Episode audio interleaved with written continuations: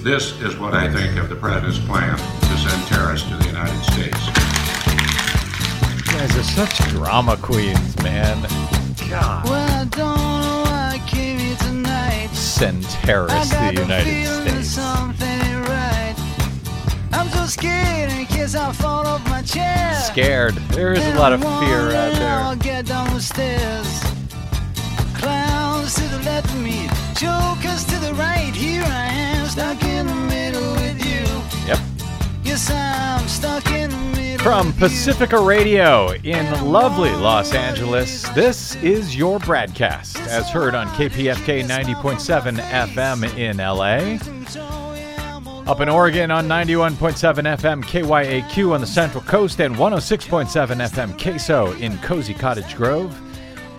Out in Pennsylvania on 93 FM WLRI in lovely Lancaster. Out in Hawaii on 88.5 FM KAKU, the voice of Maui. Up in Minneapolis, St. Paul, the Twin Cities on AM 950 KTNF, the progressive voice of Minnesota. And of course, coast to coast and blanketing the globe, streaming on the Progressive Voices channel, on Netroots Radio, on Indie Media Weekly, FYI Nation, Radio or Not, Radio Free Brooklyn, GDPR Nashville, uh, Detour Talk in East Tennessee, and of course, Radio Sputnik five days a week. I am Brad Friedman, your friendly investigative blogger, journalist, troublemaker, muckraker, and all around swell fellow, says me from bradblog.com.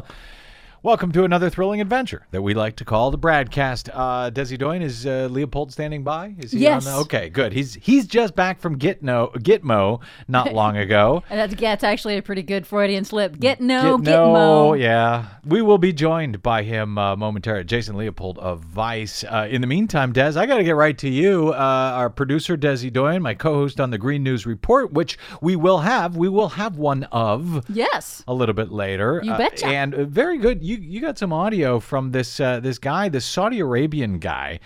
The Saudi Arabia oil minister is what he's known as. Yeah, whatever. Okay.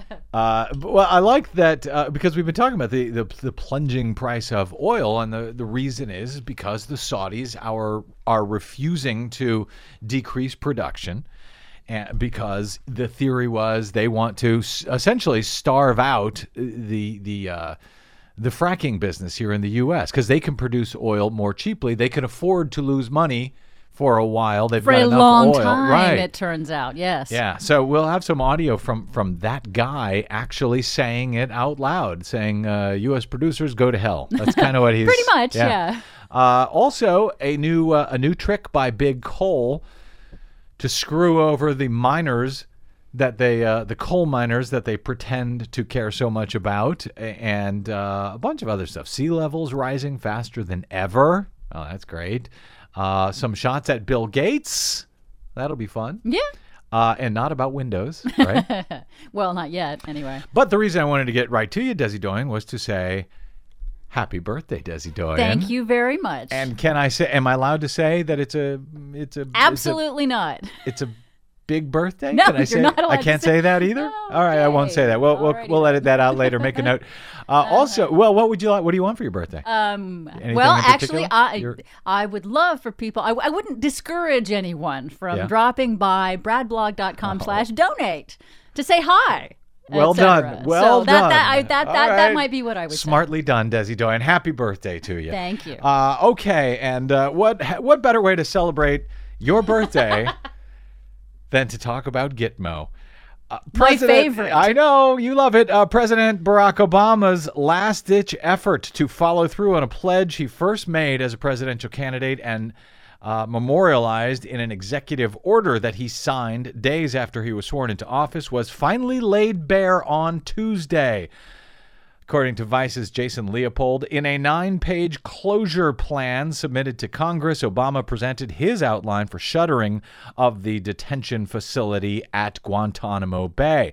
The long awaited plan was a year in the making, went through at least one revision, was mandated by Congress in an annual defense spending bill signed into law by Obama last December. That bill known as the National Defense Authorization Act, or NDAA, specifically prohibits the administration from using any funds to transfer Guantanamo detainees to the U.S. for detention or prosecution, or to construct or modify any facility in the United States, its territories, or possessions to house any Guantanamo detainee tying, thus tying the president's hands. Hard to believe they would have done that to, oh, let's say a President George W. Bush, but that they did. Uh, in any event, the president put forward his plan this week, and here was uh, a, a, comment or two of his uh, from the White House upon releasing that plan. For many years, it's been clear that the detention facility at Guantanamo Bay does not advance our national security. It undermines it. This is not just my opinion. This is the opinion of experts. This is the opinion of many in our military. It's counterproductive to our fight against terrorists because they use it as propaganda in their efforts to recruit. It drains military resources. With nearly $450 million spent last year alone to keep it running. Guantanamo harms our partnerships with allies and other countries whose cooperation we need against terrorism. When I talk to other world leaders, they bring up the fact that Guantanamo is not resolved. Moreover, keeping this facility open is contrary to our values. It undermines our standing in the world. It is viewed as a stain on our broader record of upholding the highest standards of rule of law. Yeah, but other than that, it's pretty good. Uh, of course, Republicans were quick t- to react on Tuesday. Oh, this guy, Pat Roberts, uh, famously now, I guess, posted this uh, video of him crumpling up the uh, the plan as delivered just just moments after Obama actually sent it over to Congress. Tweeted the video of this. Do you have that uh, clip again? There's Pat Roberts. This is what I think of the president's plan to send terrorists to the United States. Oh yeah, very good, very. So, oh, very brave, very brave of Senator. He just crumpled that up right on camera in front of everyone on Twitter. Uh, he uh, it's just he has of course Senator Pat Roberts, a Republican from Kansas. He's been a critic of Obama's uh, promise to close Gitmo and to move the uh, detainees to prisons on U.S. soil instead. So that's what he means about uh, his plan to send terrorists to the United States. But last year, uh, Roberts gave his opinion about moving uh, some of these prisoners to Fort Leavenworth, which is in Kansas, the military prison in Kansas. He wrote a letter at the time to Defense Secretary Ashton Carter explaining that they mustn't move those prisoners to Fort Leavenworth. Fort Leavenworth is neither the ideal nor right location for moving Guantanamo detainees. Roberts said in the letter. The installation lies right on the Missouri River, providing terrorists with the possibility of covert travel underwater and attempting access to the detention facility because apparently ISIS is now James Bond.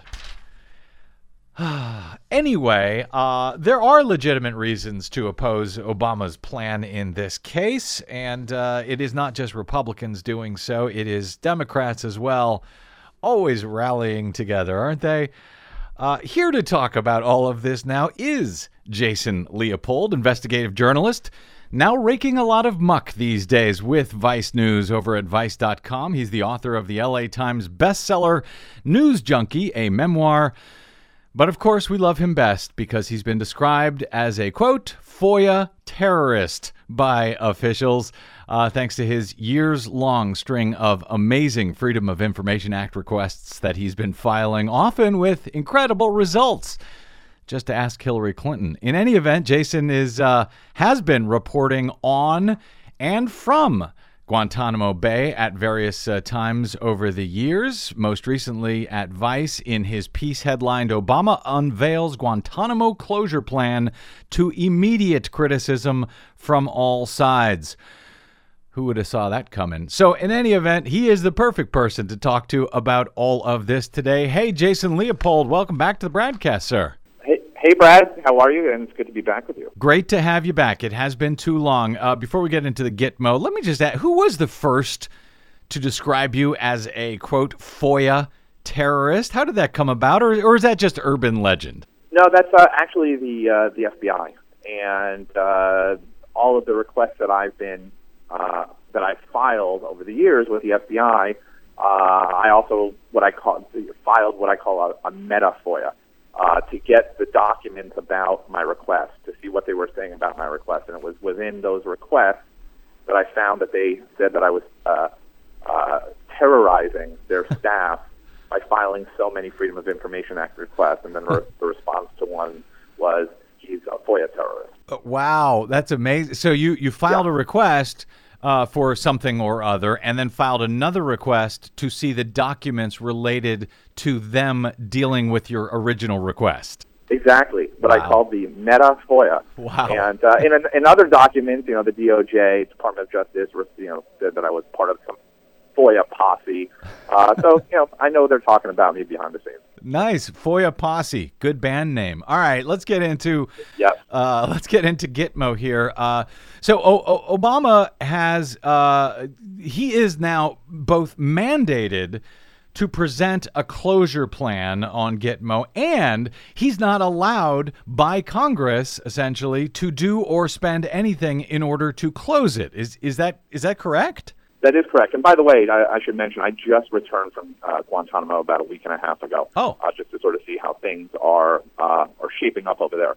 Uh, yes, that's exactly right, Brad. I mean, uh, when he signed the National Defense Authorization Act uh, into law in December, uh, there was language in the NDAA that said that uh, uh, no Defense Department funds can be used by the administration uh, to transfer any detainees to the United States. It cannot be used to construct any new facilities or upgrade any facilities, even uh, at Guantanamo. Uh, and you should all, I should also note that the word plan or closure plan really should be in quotes because because this uh, uh, document, this nine-page document that President Obama presented to Congress, is more of a framework and a goal. It does not rise to the level of a plan by any means. And and I want to get into the specifics of that in a second, but uh, just to clarify, he is he's mandated to come up with a plan that he is not allowed to actually carry out. Do I'm understanding that correctly? yeah. So Okay. in the NDAA, uh, the uh, uh, the uh, the language in the legislation said that uh, even though you can't do any of these things, Uh-huh. we would like you to present to us your your plans for closing Guantanamo, since we know that is a uh, uh, a policy initiative that you want to fulfill. Uh, so, in the meantime, even though you're not allowed to do any of these things, we'd still like to see what your plan looks like. That's what Congress was essentially saying. Yeah, So, I guess so. So uh, little democracy at work. Yeah, uh, and therefore, little wonder that it's been characterized as dead on arrival uh, by by Republicans uh, and uh, many Democrats alike. Uh, it, it was legislated to be dead on arrival. It sounds like. All right, but what what if anything is new and different about this latest plan uh, submitted by uh, President Obama to close Gitmo as compared to other efforts that he has made over the years? Great question. It's actually a question that I asked uh, senior administration officials Mm-hmm. who had a preview of this plan uh, in a in a uh, background briefing call with reporters before it was unveiled. Uh-huh. Uh, the only uh, the only notable change uh, in this, you know, quote unquote plan uh, are cost estimates. So previous closure plans or previous plans that you know President Obama has presented or discussed publicly uh, since uh, he was sworn into office in 2009 did not uh, have any of the cost estimates of what it would actually take or what it would actually cost to transfer detainees out of Guantanamo and bring them to the United States and to hold them in, in facilities uh, here operated by the Department of, of Defense or the Bureau of Prisons. So this plan now actually says it would likely cost as much as $475 million uh, to upgrade facilities here to do that. Uh-huh. In the end, down the road, it would ultimately amount to a you know between 65 and 85 million dollar annual cost savings, uh, and those are actually figures that we had not uh, ever seen before. So we we did not get uh, get an opportunity. The public did not get an opportunity, nor did Congress, to actually see what what a closure plan would cost taxpayers. Okay, so now now we know that money eventually could be saved along with uh, all the other upsides of closing Gitmo. Uh, the the plan identified 13 potential facilities in the U.S. for the purpose of uh, of building that cost estimate. This is based on a survey that's been was taken by the Pentagon over the past year or so, looking at facilities where prisoners might be moved, but it didn't specify any specific site in the U.S where prisoners should be relocated. And that led John McCain, who was once a proponent of shutting uh, Gitmo, to criticize the plan as, quote, vague and not credible. Now, has McCain simply completely flipped from his formerly uh, strong advocacy for shutting the place? Or is his critique that this plan is not credible actually not credible in and of itself? He has not he he has not uh, uh, flipped by any means. John McCain and you know some other uh, a few other lawmakers, and this, by the way, goes for some Democrats as well. They still do want to see you know uh, they, they would I should say they would support a closure plan. The problem here, Brad, is that President Obama, in his last ditch effort to try and make good on not just a campaign promise but on an executive order he signed in 2009 to shut down Guantanamo, really did not offer any details. Uh, and for a year now, one year, uh, this administration had been saying that they would present Congress with a plan. How are they going to do this? How are they going to actually, uh, you know, hold people? What would that look like? Uh, what is the facility? What facility have you chosen, um, Pentagon, to hold detainees? That was a kind of the cornerstone of the closure plan. Uh, so, because this plan did not include any real details uh, about that, um, lawmakers and actually some human rights groups have actually said that this isn't really, you know, much of anything. Uh, what it is, Brad, at least as far as the human rights groups are concerned, is simply just moving Guantanamo into the United States. Uh, it's it's simply just sort of changing the zip code. Uh, so there's there's nothing that's really substantive here. I mean, you know, it, President Obama has uh, uh, signed an executive order uh, uh, that uh, basically uh, turned indefinite de- detention without charge or trial into the law of the land. He still will, uh, you know, embraces military commissions, although that is the only other notable part of this plan, which is an admission that the military commissions have been costly, hugely costly, uh, and disastrous, uh, and that the administration may seek legislative uh, fixes to the Military Commissions Act. Uh, but that's really it. So, what Congress had been waiting for, and what human rights groups uh, and, and advocates of, of closing Guantanamo had been waiting for, is to actually see, you know, some sort of substance about what is really different here than what this administration floated in 2009. We all we already knew that they that they wanted to close Guantanamo and move detainees to the U.S.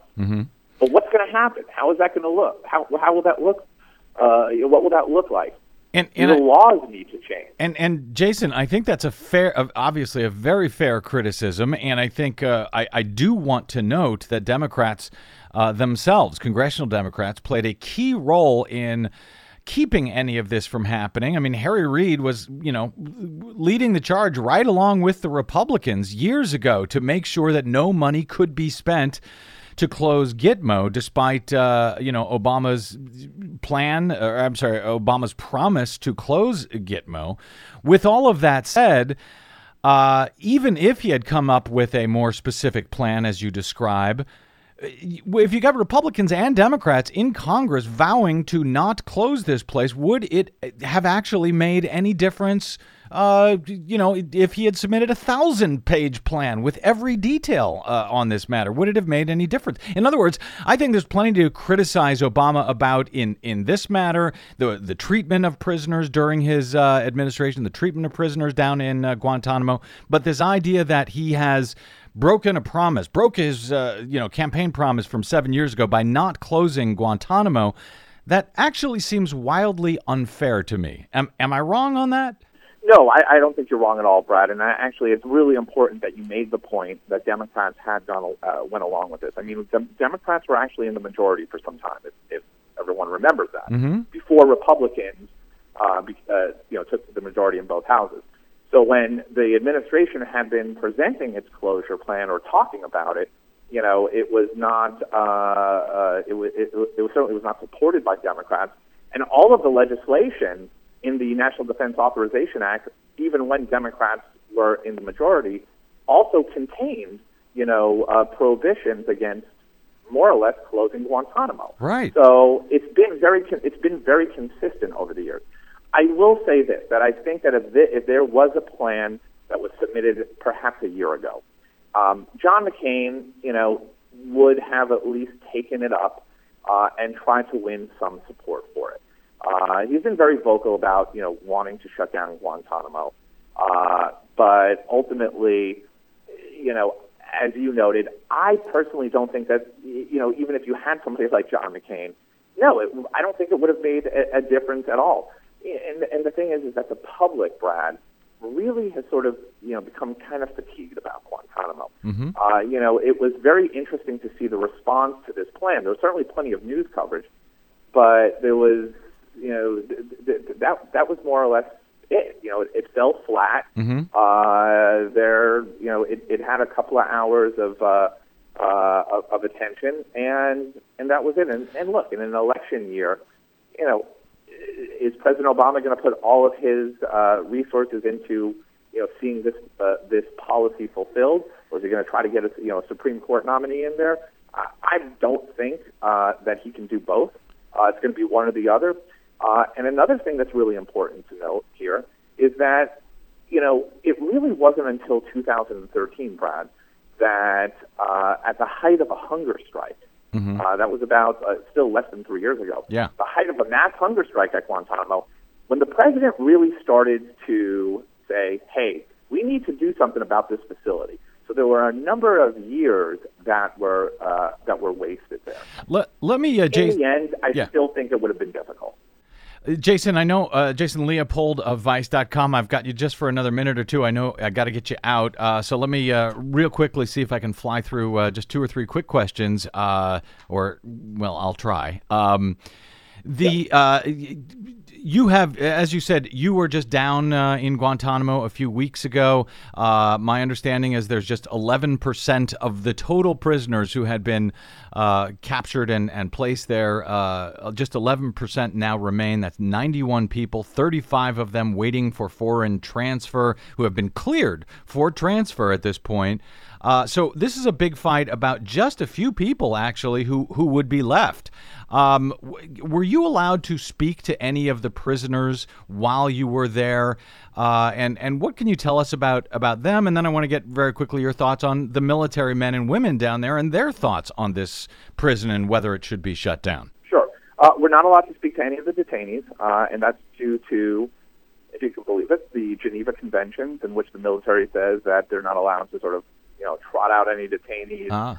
uh, due to uh, Uh-huh. the, uh, Geneva Con- uh, Convention protections. I was allowed to observe some Uh-huh. detainees behind one-way glass. Uh, I spoke to a cultural advisor who works there, uh, who basically said that uh, it's been somewhat calm. Many of the detainees are, you know, they've seen uh, uh, quite a large volume of uh, prisoners being transferred. They're all wondering when their turn, uh, what what their turn, when their turn will come. Mm-hmm. Uh, the administration, by the way, uh, did say that they believe that they can actually transfer these 35 who have been cleared Mhm. uh, by the summer. So they, they feel that they can actually get everyone who's been cleared, Brad, out of Guantanamo uh, by the summer. And they also, uh, you know, feel, as you noted, that in the end, the, the real selling point about this uh, to Congress is, look, we're only talking about a handful of detainees. Um, it's going to cost taxpayers, you know, uh, tens of millions of dollars uh, over the years. So, do you really want to, you know, spend that kind of money on, on just a handful? Um, and uh, you know, they're hoping the you know Congress will respond to that. But in terms of the you know the military brass and you know military officials down at Guantanamo, uh, you know, there there really wasn't any reaction by them. I mean, you know, they're they're they've got their talking points. They're they're very set with is which is you know we're carrying out a mission. We're fulfilling our duty. Uh, we're not involved in the politics. If the president hands us an order that says that says close Guantanamo, we'll carry out that order. All right, la- la- Uh, you know, they La- la- last point, uh, since I know you got to go. Last point. Uh, uh, speaking of those politics, I guess uh, you know this plan clearly dead on arrival, uh, as you note, Jason. But there's been talk of executive action that could be taken by the Obama administration to shut down the prison on his own. Now, both his uh, Secretary of Defense Ashton Carter and uh, AG Loretta Lynch have both recently acknowledged that. The president's hands may be completely tied due to these uh, legal restrictions passed by Congress. So, are you aware of what they are talking about? These rumors that seem to persist ab- about executive action. What are they thinking? How could that possibly be done? That he could cl- shut it down on his own? Uh, it, it, another great question, Brad. Uh, yes, they're thinking. Uh, first of all, that you know they're they're saying that they hope Congress will uh, that he won't have to do that, and they wouldn't even say whether he would. But they are thinking that as commander in chief, uh, that he can do this because it would be in the national security of the United States to shut down Guantanamo. Uh, I believe that the Office of Legal Counsel probably has an opinion out on this, uh, but uh, they, you know, the the the belief, at least on the administration's side, is that President Obama is commander in chief of the armed forces. This is a national security issue. Uh, it's in the in- national security interest of the United States to do this, and he can act unilaterally. Uh, you know, it's the it's the same sort of uh, legal rationale that the administration has for why they believe they can hold detainees in the United States and that they would not be afforded protections under the Constitution because they believe that they can sort of hold up the 2001 authorization to use military force, which says you can you know hold people indefinitely until the end of hostilities. That's questionable as well, but uh, that that's their uh, uh, that's their belief. So, invoking the president's commander in chief uh, powers, uh, constitutional commander in chief powers that was cited so much by the Bush administration to allow them to do whatever they want. In fact, uh, I think to set up uh, Guantanamo in, in the first place, arguably. Exactly. Going to be a very interesting uh, year. Jason Leopold, I, I look forward to speaking with you again soon. Uh, you are always uh, great and helpful and clarifying on this matter. Jason Leopold, investigative journalist from Vice.com. Check out his work there. And of course, follow him on the Twitters each and every day at Jason Leopold. Jace, great speaking with you, my friend. Look forward to doing it soon. You as well, Brad. Thank you so much. You bet. Okay, a quick break, and we are back with more crazy straight ahead. I'm Brad Friedman, and this is your BradCast. Don't touch that dial.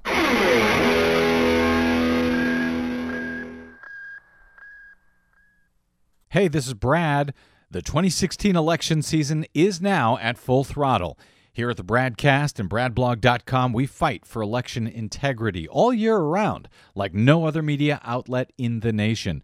But we need your support to keep doing so, now more than ever.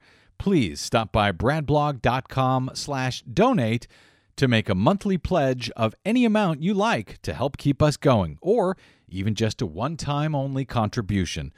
While everyone else covers the horse race, we also keep our eyes on the track conditions those horses are running on. Because voting systems, access to the polls, and citizen oversight of election results can make all the difference.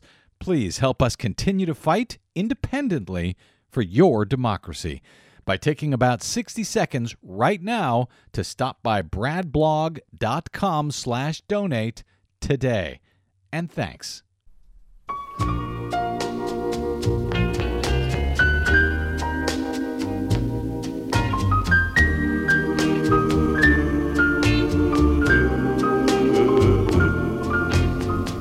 Crazy. I'm crazy for feeling so lonely. Welcome back to your BradCast. Brad Friedman from bradblog.com with you here. Crazy indeed. The New York Times editorial board. Uh, actually, sounding when I read this today, I was like, "Oh, is this from bradblog.com?" I mean, they are using words over at the uh, New York Times editorial board now that are kind of amazing. Uh, they wrote uh, Senate Republicans lose their mind on a Supreme Court seat. Now, that is true, but again, it's something you might see at Bradblog, not necessarily at the New York Times, but good for them. Following the death of Justice Antonin Scalia, Senate Republicans apparently believe they can profit by creating a political crisis that the nation has never seen before.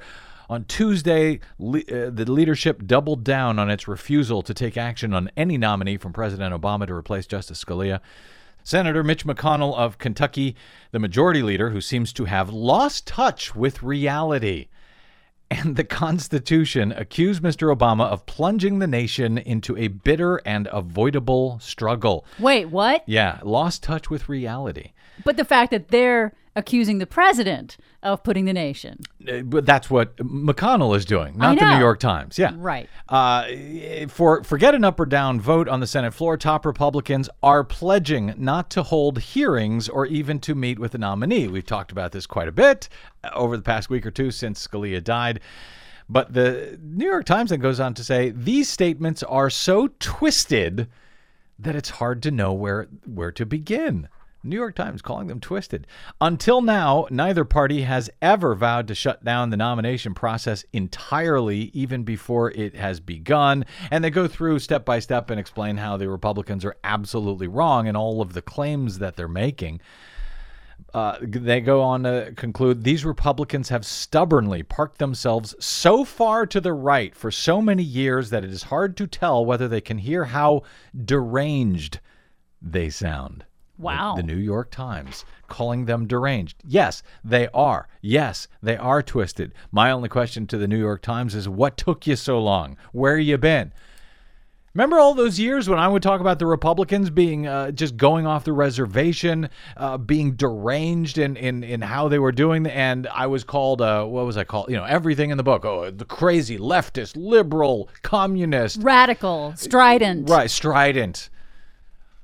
Unlike those proper people at the uh, at the New York Times, those erudite academics and professional journalists who Anyway, uh, they go on to say the truth is they are afraid, the Republicans, and they should be. They know Mr. Obama has a large pool of extremely smart and thoroughly mainstream candidates from which to choose a nominee. They know if the American people were allowed to hear such a person answer questions in a Senate hearing, they would wonder what all the fuss was about. Yeah, they would, and that's why they don't want to have the hearings. So Mr. McConnell and his colleagues plan to shut their doors, plug their ears, and hope the public doesn't notice.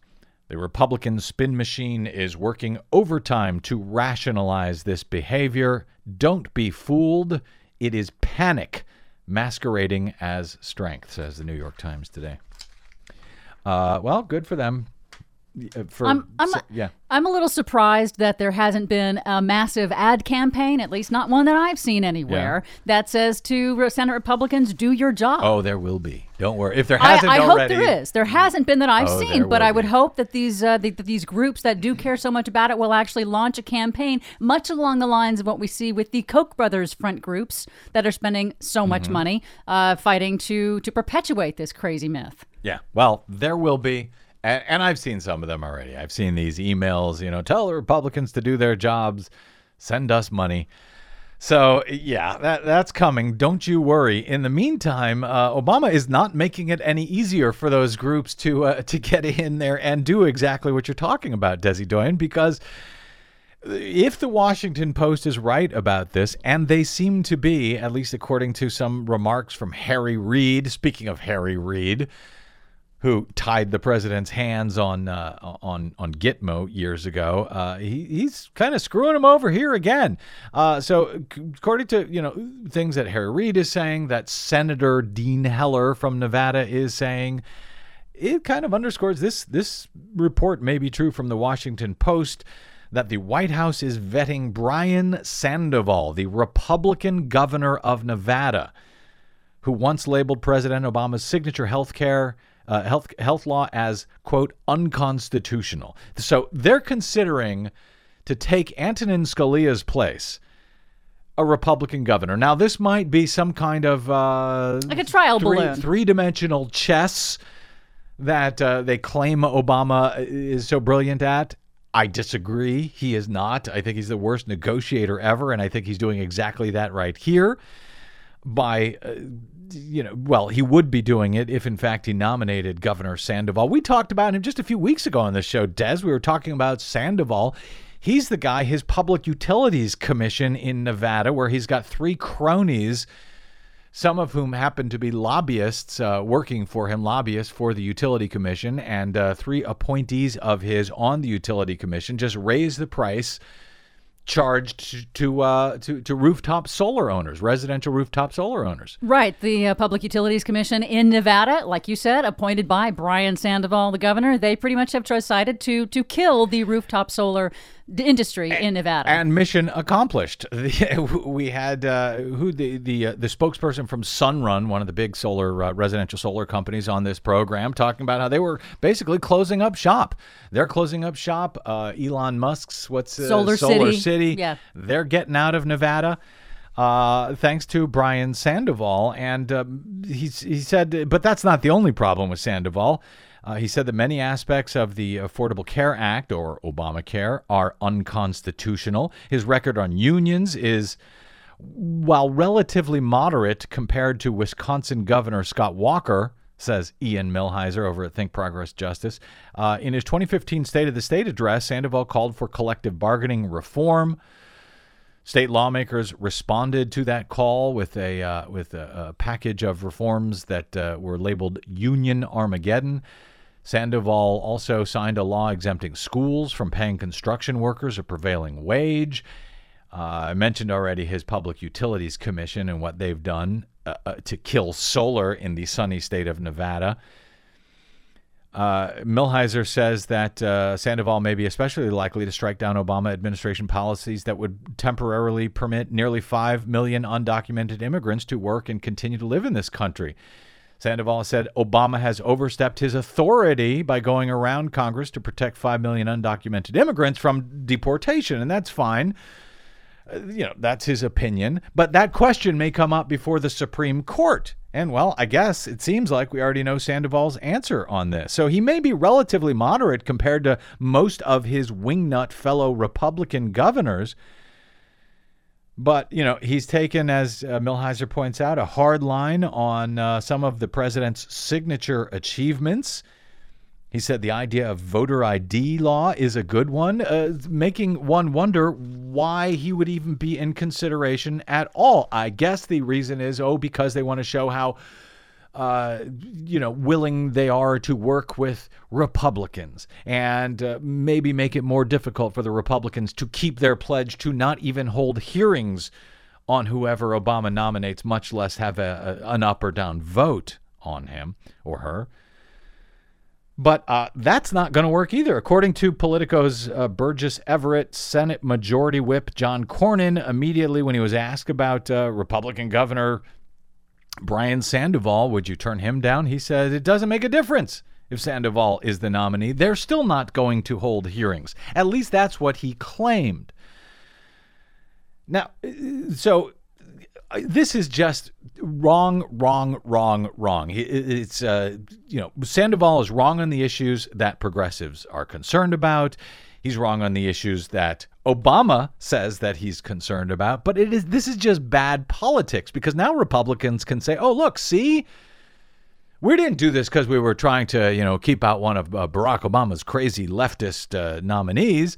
It's the principle of the thing. We we even refused to allow a Republican governor to be heard, you know, to be nominated, because that's just how much we believe in the uh, right of the American people to be allowed to ring in with their vote first this November. So essentially, uh, instead of it being necessarily a trial balloon to see just how nuts the Republicans were going to be on this, the trial balloon, it sounds like, gave them an opportunity and another bargaining chip to say, see, we're not going to cover anybody. Well, it, the, in my opinion, that's what it has done. I don't know what the reason was for it. Maybe it's legitimate. Maybe it was one of these uh, trial balloons to see how it goes. If it was, my opinion is it went terribly. You don't do it.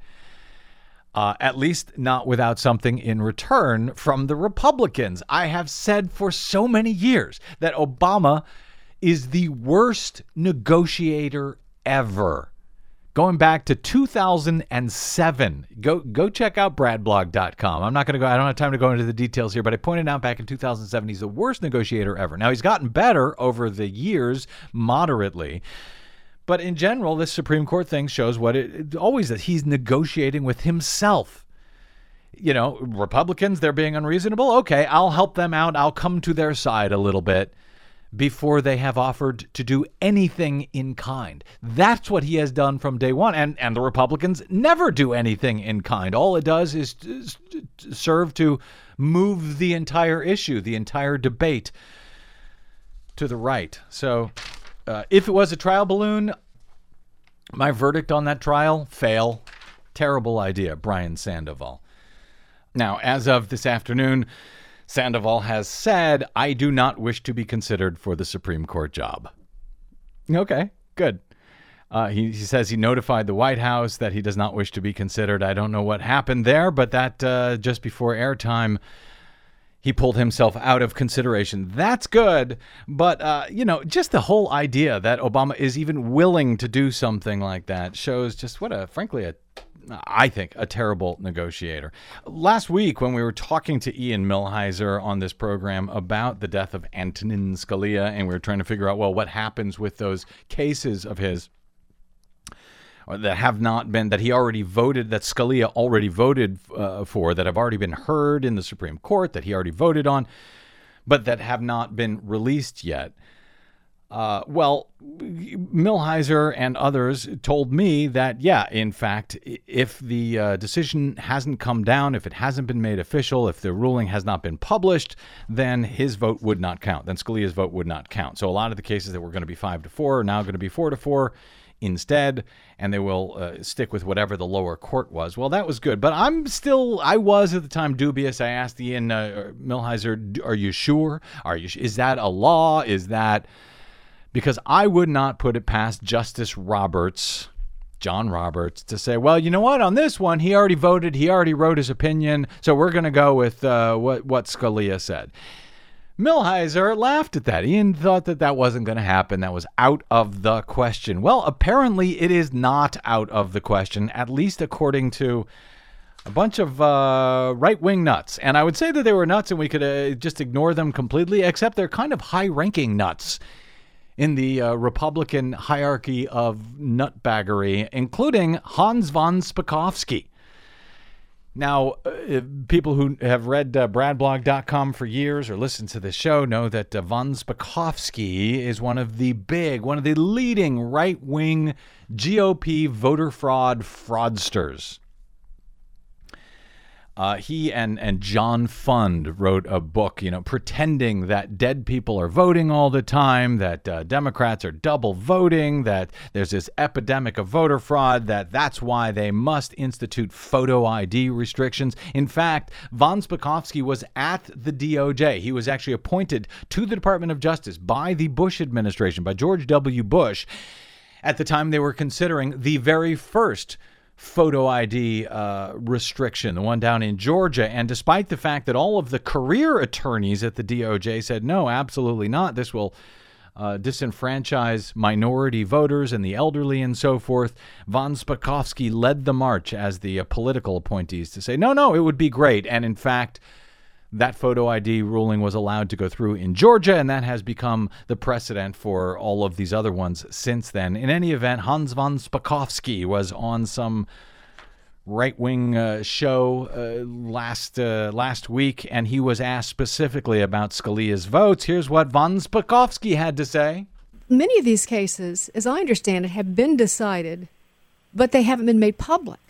So, in other words, Justice Scalia has already weighed in uh, on these decisions, but they, but they, there's a certain the way it works is there's an announcement date when all the decisions are made, but now they have to go back and kind of rework these, right?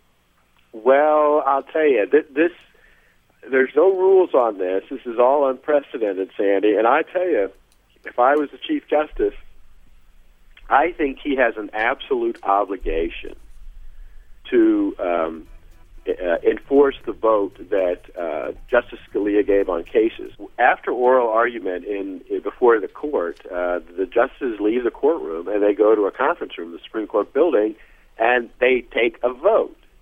So that's the point at which they know how a case is going to be decided, and the Chief Justice then makes assignments of who will write the majority opinion, et cetera.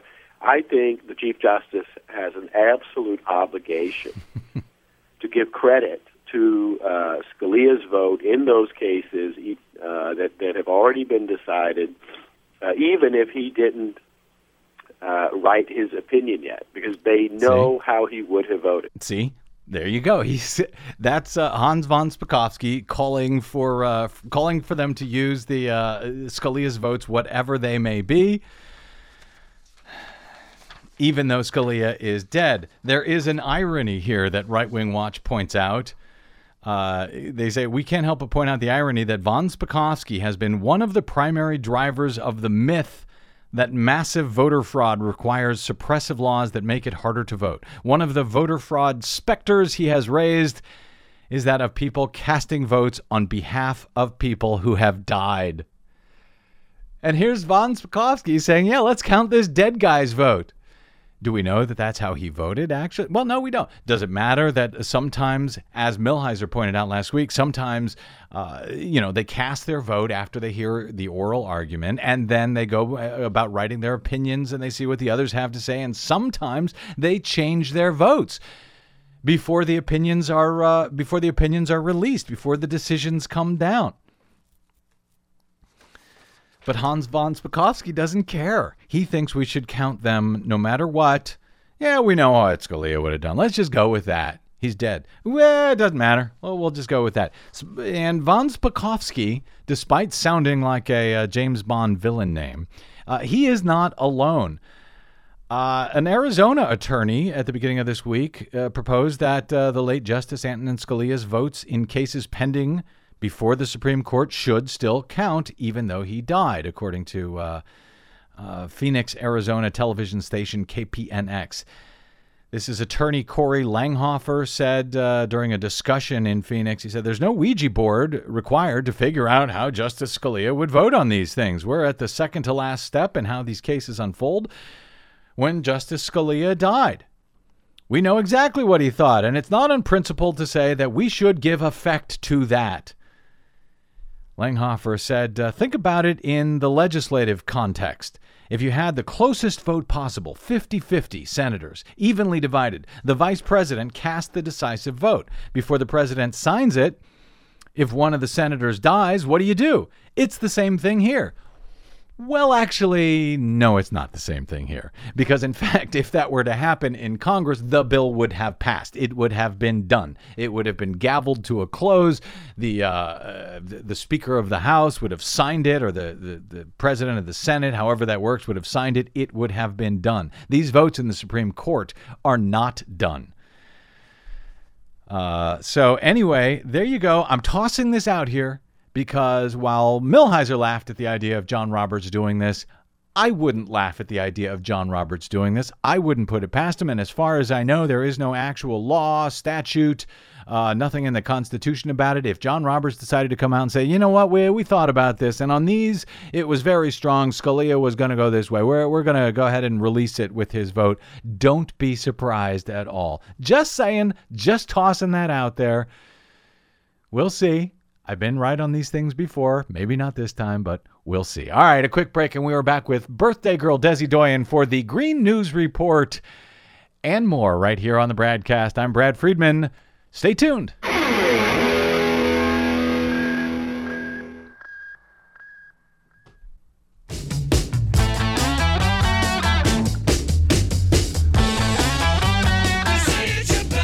Yes, it's your birthday. Welcome back to the Bradcast. Brad Friedman from bradblog.com celebrating Desi Doyen's birthday. I know. I Happy guess I get a special special Yes, song uh, to make up for the fact that I have to work on my birthday. Yeah, well, you didn't have to mention that. That's true. Uh, and and once again, just to be clear, I, I can't say what birthday this is, right? Right. And I can't even say that it's a really big birthday, right? Right. You cannot say that. Okay, well, well, once again, So- we'll, we'll so edit don't that say out. that. Okay. Uh, before we get very quickly to the Green News Report, Desi Doyen, um, this uh, swarm of tornadoes over the past several days. It's not in our Green News Report, uh, but kind of extraordinary. What what what are the numbers here on this? a very unusual tornado outbreak for February in the United States. The, so far, it looks like at least 52 tornadoes have been reported, four of them in Virginia, three down in the South. And sadly, at least seven people have been killed. Um, some of them were very, very strong tornadoes EF2s, EF3s, very unusual. Virginia had its first ever Yeah. February tornado on Wednesday. Um, so this is February just sad. tornadoes. Is it normal for there to be tornadoes? I mean, this seems very early. only in the southeast, only along the Gulf Coast Right. states, because the Gulf Coast is is normally pretty warm this time anyway. The Gulf uh, of Mexico is slightly warmer Hmm. than average. Of course, the entire planet, all of the oceans are warmer than average, thanks to global warming and to El Nino. But um, yeah, it's it's not it's not unusual uh, to have tornadoes in the southeast. It's Mm-hmm. incredibly unusual to have them extend all the way up to Virginia and, in one case, Washington D.C. Go figure. And Maine. Maybe, This is uh, crazy. maybe people ought to be paying closer attention to uh, our Green News Report, including our latest Green News Report. It was, it is a simple, simple case of letting the market work. We're going to let everybody compete. Saudi Arabia declines to help U.S. oil companies survive oil's downturn. Big Coal's new trick to get out of paying retired coal miners' pensions. Sea levels rising faster than at any time in the last 3,000 years. Plus, This is a global public good to invent something that can solve this problem. Microsoft billionaire Bill Gates proposes a billion dollar breakthrough energy research fund. So, why aren't renewable energy experts happy? I don't know, but I suspect we're about to find out. All of those stories and more straight ahead. From BradBlog.com, I'm Brad Friedman. And I'm Desi Doyen. Stand by for six minutes of independent green news, politics, analysis, and snarky comment. The Clean Power Plan aims to cut carbon pollution 32% below 2005 levels by 2030. That's not possible. Not without going back to the Stone Age. For one thing, you'd have to stop human beings from exhaling. Well, all I can tell you is that this planet will be better off when Rush Limbaugh stops exhaling. Just saying, this is your Green News Report.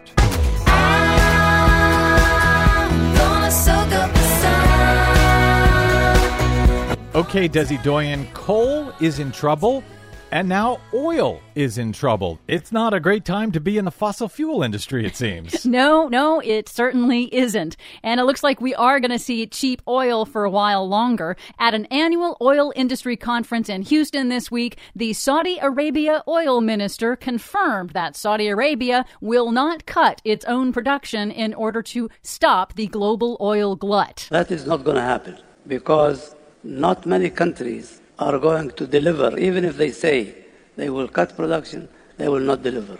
So there is no sense in wasting our time seeking production cuts.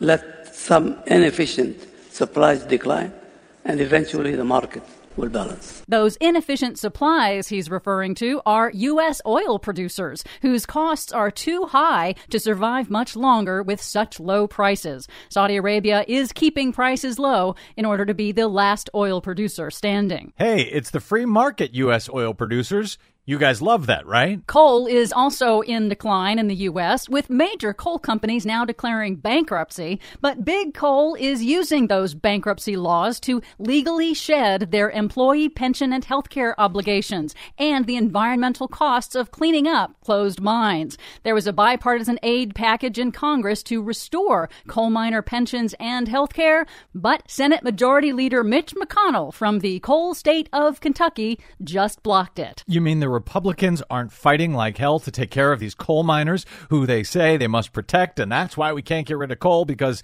oh, the poor coal miners? That's right. They're hypocrites.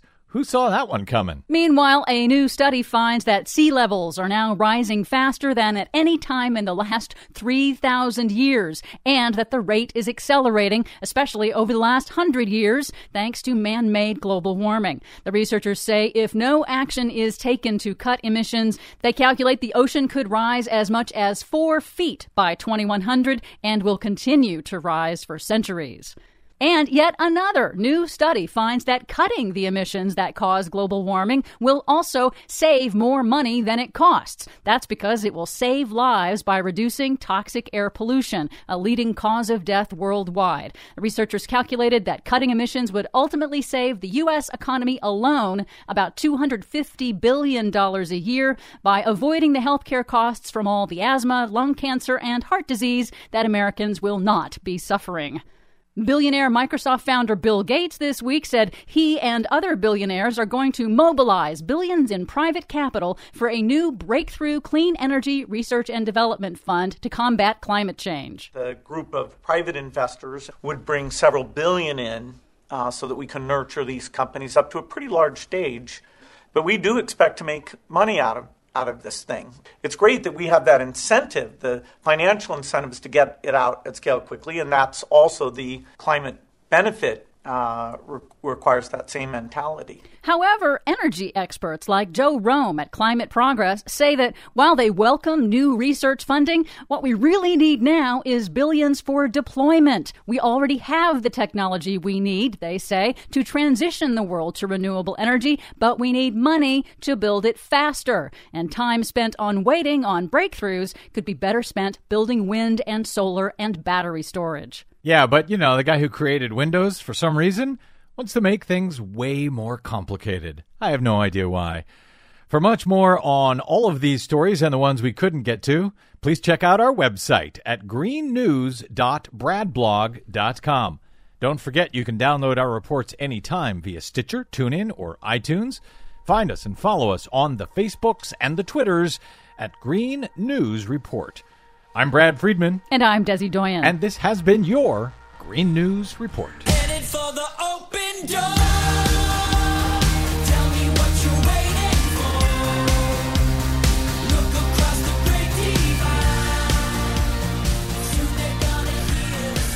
Yes, my thanks to producer Desi Doyen. Thank you very much, and happy birthday Thank again. you. our thanks to uh, our our booking goddess Cynthia Cohn, and to my guest today, Jason Leopold of Vice.com. If you missed any portion of today's program, you can, as ever, download it for free at bradblog.com or at iTunes, where we hope you'll give us a good review. Drop me some email if you like. I am bradcast at bradblog.com. And you can and should follow me on the Twitters and the Facebooks where I am the Brad Blog. Nicole Sandler will be filling in for me on our next thrilling episode covering tonight's GOP debate in Houston with, oh, a very, this is a big exclusive. Her guest will be, can I say who it is, you think? Uh, You it- should. well, a progressive radio legend. How about that? Should I leave it at that? No. All right. Uh, well, Randi Rhodes will be on our next thrilling episode of the Bradcast. You don't want to miss it. Until we meet again, I'm Brad Friedman. Good luck, world.